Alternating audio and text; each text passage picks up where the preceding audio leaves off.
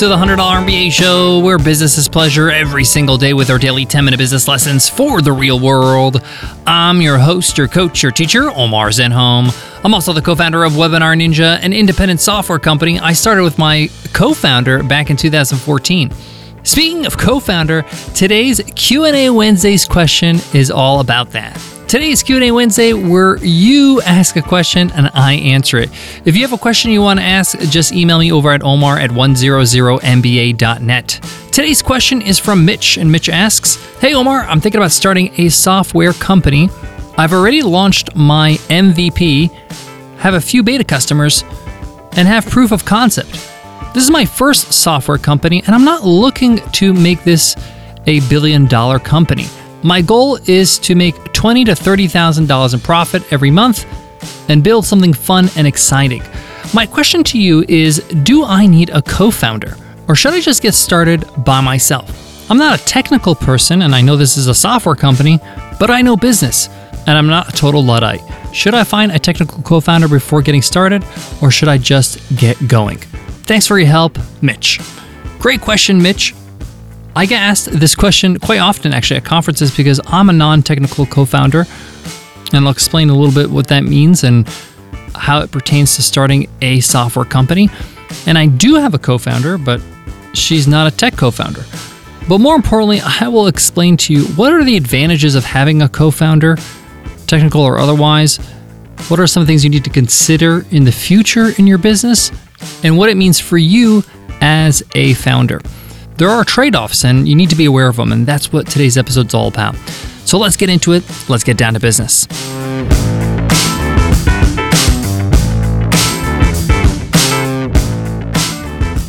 Support for today's show comes from Womply.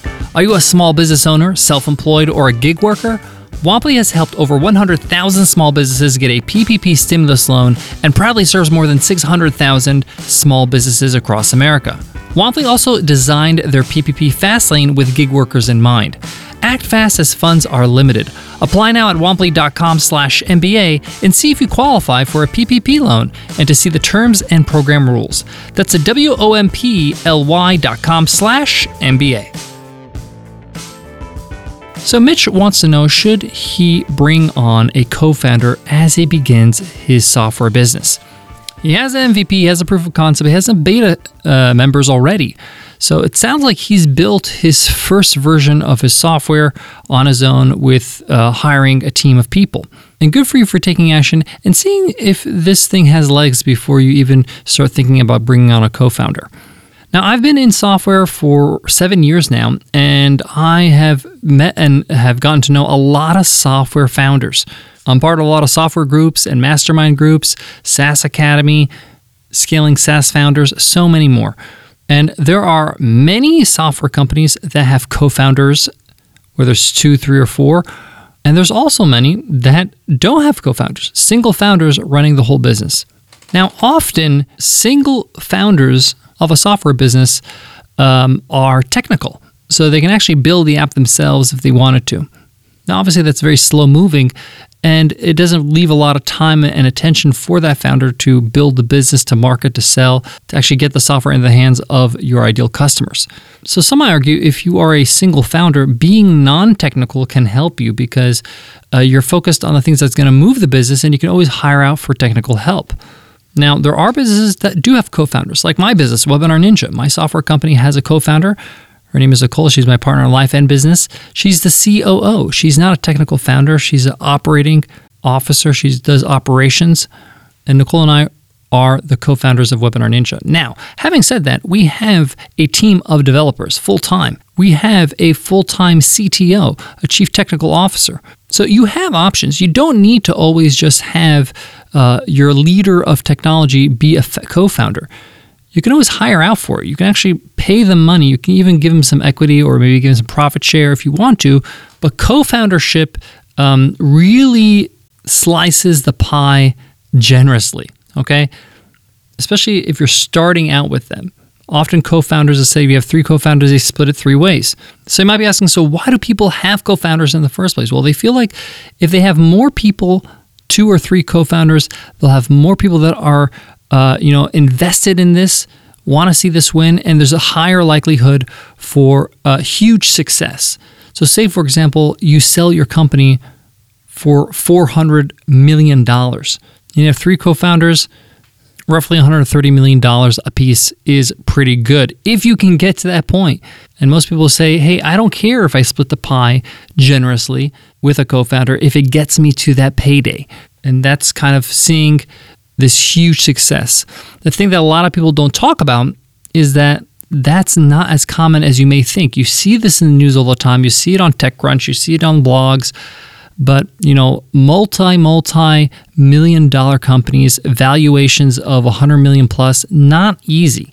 Most software companies are just doing okay. They're doing well, you know. They're making revenue and they're growing slowly and they're going to stick around for 20, 30 years. And that's what it sounds like you're aspiring to do. You said you want about 20 to 30 K MRR. That's a very healthy small software company. But remember, any take home that you have, you're going to have to split with any co founders or any owners who have a stake in the company. So just see this as some sort of dilution. So if you want to personally take home 30K a month from this business as profit, and you bring on a co founder and let's say you give them 50%, you need this business to do twice as good, 60K in profit. Now, if you feel you have a higher likelihood of doing that with a co founder, then go ahead and do it. But as an experiment, what I recommend you doing is see what you can do in six months. Six months is a short period of time, and you can see for yourself what you can accomplish, how much you can grow the business. Hire out uh, freelancers and see if you can do this on your own as the sole founder. Now, of course, if you feel like, man, I need somebody who's a great marketing person and I'll make them my co founder, or a great technical person and make them my co founder, along the way, you'll learn that in that six month period. But you won't know until you actually are running the business. That's what's interesting about business. You really don't learn what you need until you need it. There's a great blog post by Sahil Lavingia. I hope I'm pronouncing his last name right. Sal is the co founder of Gumroad. Gumroad is one of the most popular ways to sell digital products online. I've used Gumroad in the past. It's uh, a brilliant, simple, easy to use product. And if you just Google Sahil's name, you'll see his blog, sahillavingia.com. And he has a blog post that's called No Meetings, No Deadlines, No Full Time Employees. Sal is a single founder and he runs a $100 million company with just freelancers. Okay, and he actually walks you through what he does. So it is possible. And Sal's technical, okay, but he's more of a designer and a philosopher and a business mind than a technical person or engineer. Now, having said that, I do recommend if you're going to be a single founder to learn a little bit about the code and the programming language your software is in. It's actually not that complicated. You probably can learn in a couple weeks whatever programming language it is. This is not so you can code. This is so that you can understand the code, you can know what's going on, understand what's going to be difficult, what's going to be hard, what has dependencies. This is something that has helped me greatly over the years, understanding enough code, being code literate. I don't write a lot of code because I have great engineers way better than me, but if I had to, in a pinch, I can edit something, change something, read something, and understand what's going on. I also understand how code is deployed, I understand how everything is done. So the process of actually releasing code to my uh, users in the form of the app is something familiar to me, and I can understand uh, the cadence of developing a software.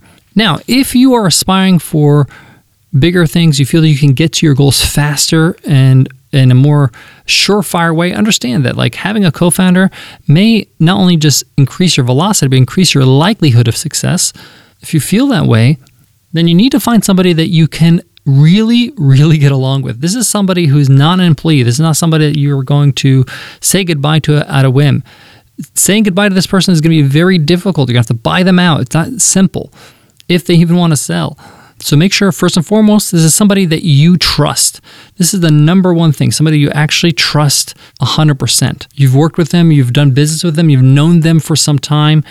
This is important. Number two, they're actually going to bring something to the table that you need and can help you get you to your goals. And number three, somebody who shares what you're trying to do, the vision of the business. If you guys are on two different wavelengths of two different trajectories of where you want this business to go, that's a problem. If one co-founder is like, "Hey, let's grow this thing to a billion dollar company and uh, sell it or IPO," and you're like, "No, I want a small little software company I can have fun, no pressure, make some good money." build a team slowly. That's two different businesses. You need to make sure you're both on board. So the vision is aligned, expectations aligned, the type of business you want to build together is aligned. I got more on today's topic, but before that, let me give love to today's sponsor. Support for today's show comes from Womply. Are you a small business owner, self employed, or a gig worker? Womply has helped over 100,000 small businesses get a PPP stimulus loan and proudly serves more than 600,000 small businesses across America. This last year has been challenging for us all, but navigating the PPP stimulus loan program shouldn't be.